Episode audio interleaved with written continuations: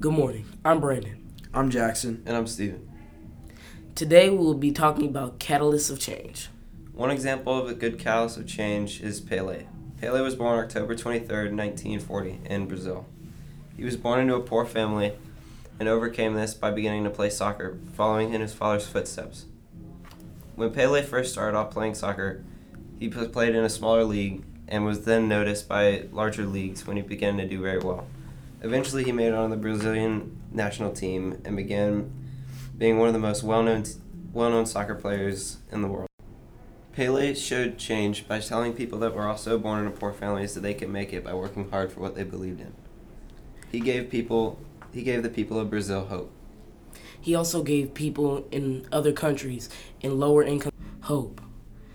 He gave younger children in low income cities the fact that they could be anything that they wanted to be when they grew up. They didn't have to be categorized into one group.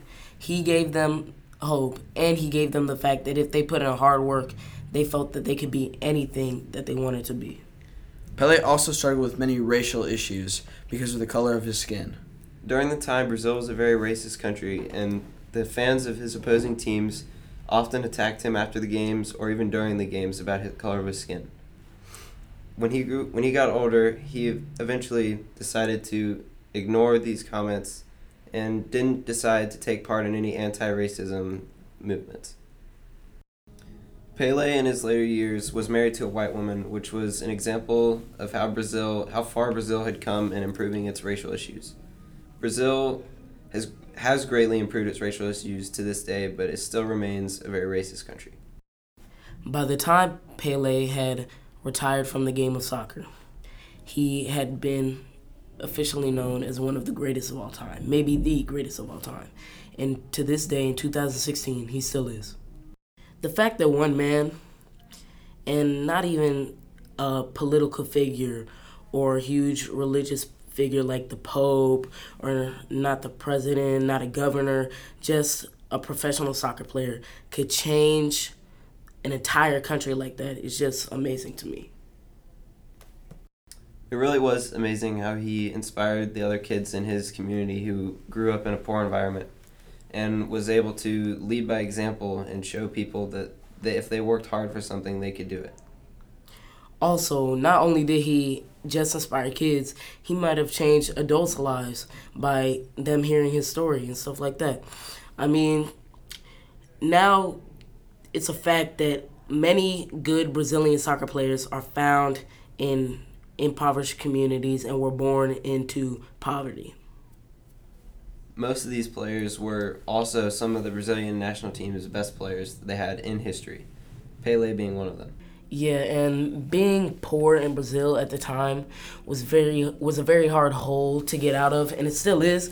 But Pele rising to the top of the social and economic pyramid so fast just showed that it was possible to get out of poverty, and that you didn't have to stay in that certain that that uh, you didn't have to stay in that certain grip that the government or yeah that. Another example of callous of change are the Mirabal sisters. The Mirabal sisters were four sisters that lived in the Dominican in the Dominican Republic during the Trujillo regime. Uh, the first sister was went by the name of Patria Mercedes Mirabal Reyes. She was the eldest of the sisters, and when she was 14, she was sent to a Catholic boarding school by her parents. When she turned 17, she left the school and married Pedro Gonzalez, who was a farmer, and who also helped her in her in what she did later in, in life. But Patria is quoted as saying, "We cannot allow our children to grow up in this corrupt and tri- tyrannical regime. We have to fight against it, and I am willing to give up everything, even my life, if necessary." Second sister was Maria Argentina Minerva Mirabal Reyes, the third daughter born. She followed Patria to the Colegio Inmaculada Concepcion, which was the name Catholic boarding school, which was the name of the Catholic boarding school they went to. After she graduated from there, she enrolled to the University of Santo Domingo. After she studied law there, but was so she studied law there, but was denied a license to practice because she denied Trujillo's romantic advances. At the university, she met her husband, Manuel Tavárez Justo. She was arrested and harassed on multiple occasions on orders given by Trujillo. She is quoted as saying, It is a source of happiness to do whatever can be done for our country that suffers so many anguishes. It is said to say that it is said to say with one's arms crossed. The third sister was Antonia Maria Teresa Mirabal Reyes. She was the youngest of she was the youngest of the four daughters. She went to the same boarding school as her sisters. After she graduated from the class, from the Catholic boarding school, she enrolled in the Liceo San, Francisco, San Francisco de Macorís. She then went to she then went on to graduate from the University of Santo Domingo, where she studied mathematics. After she completed her education, she married Leonon, Leon, Leandro Guzman. Antonio was also arrested and harassed on direct orders from Trujillo. She once said, Perhaps what we have most near is death, but that idea does not frighten me. We shall continue to fight for what for that which is just. The fourth sister was Belgica Adela Mirabal Reyes. She was the second oldest of the four sisters and the only survivor of the Trujillo regime. She married young to her cousin, Jamita Reyes, who she later divorced. She stayed away from most political relations with her sisters to keep herself and her three kids safe from Trujillo's regime. Okay, go. Together, the three sisters that took part in the political arena in the Dominican Republic created a group called the Movement of the 14th of June. The group dis- distributed pamphlets about the many people Trujillo had killed. They also obtained materials for guns and bombs to use when they eventually openly revolted. Minerva and Maria Teresa were incar- incarcerated but were not tortured thanks to mounting international opposition to Trujillo's regime. There in Patri- there and Patria's husbands, who were also involved in, in the underground activities, were incarcerated at La Victoria Penitentiary in Santa, in Santo Domingo. The three sisters that took part in the political arena at, in the Dominican Republic uh, died on November 25th, 1960. The three sisters and their driver, Rufino de la Cruz, were visiting Maria Teresa and Minerva's incarcerated husbands. On the way home, they were stopped by Trujillo's henchmen. The sisters and de la Cruz were separated and clubbed to death. The bodies were then gathered and put in their jeep, which was run off the mountain road, in an attempt to make their deaths look like an accident. The three sisters were catalysts for change because they fought against, they rebelled against one of the most powerful men in their country at the time, and they didn't care who they were or what kind of backgrounds they had. They just fought for what they thought was right, and that I think that inspired many people in their country to rebel against him. And eventually, later after their deaths, that, he was assassinated. I think that the three sisters played a huge part in that. Yeah, I think it's just amazing how the three sisters basically paved the way for a better life of the people of the Dominican Republic. Yeah, I also agree how seeing after they went to prison multiple times for trying to stand up against their leader, they still came back every time to fight and revolt against him and inspire people to do what they believe in and fight for what they can. It really shows how they overcame adversity on their path to revolt against this. Another great example of a catalyst of change would be Enrique Nieto, who is the 62nd and current president of Mexico. He has four children by the names of Paulina Pina Pretelini, Alejandro Pina Pretelini, Nicole Pina Pretelini, and Diego Pina Diaz, with two wives. He's 50 years old, and his presidential term started in 2012, and it's still going on. This is his final year, and he came over. He came under fire for many political issues, such as the El Chapo escape and a huge economic drop.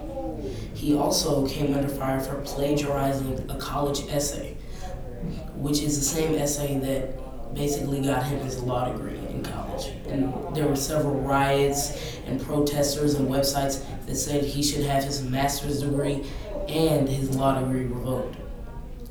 And a petition with about 300,000 people signed which 300,000 people signed for Nieto to have his law and his master's degrees nullified. His political career started when he became the secretary of the CNOP during the 90s and left in 1993. He became the chief of staff for the Secretary of Economic Development in the state of Mexico during Emilio Chuayffet's term as governor.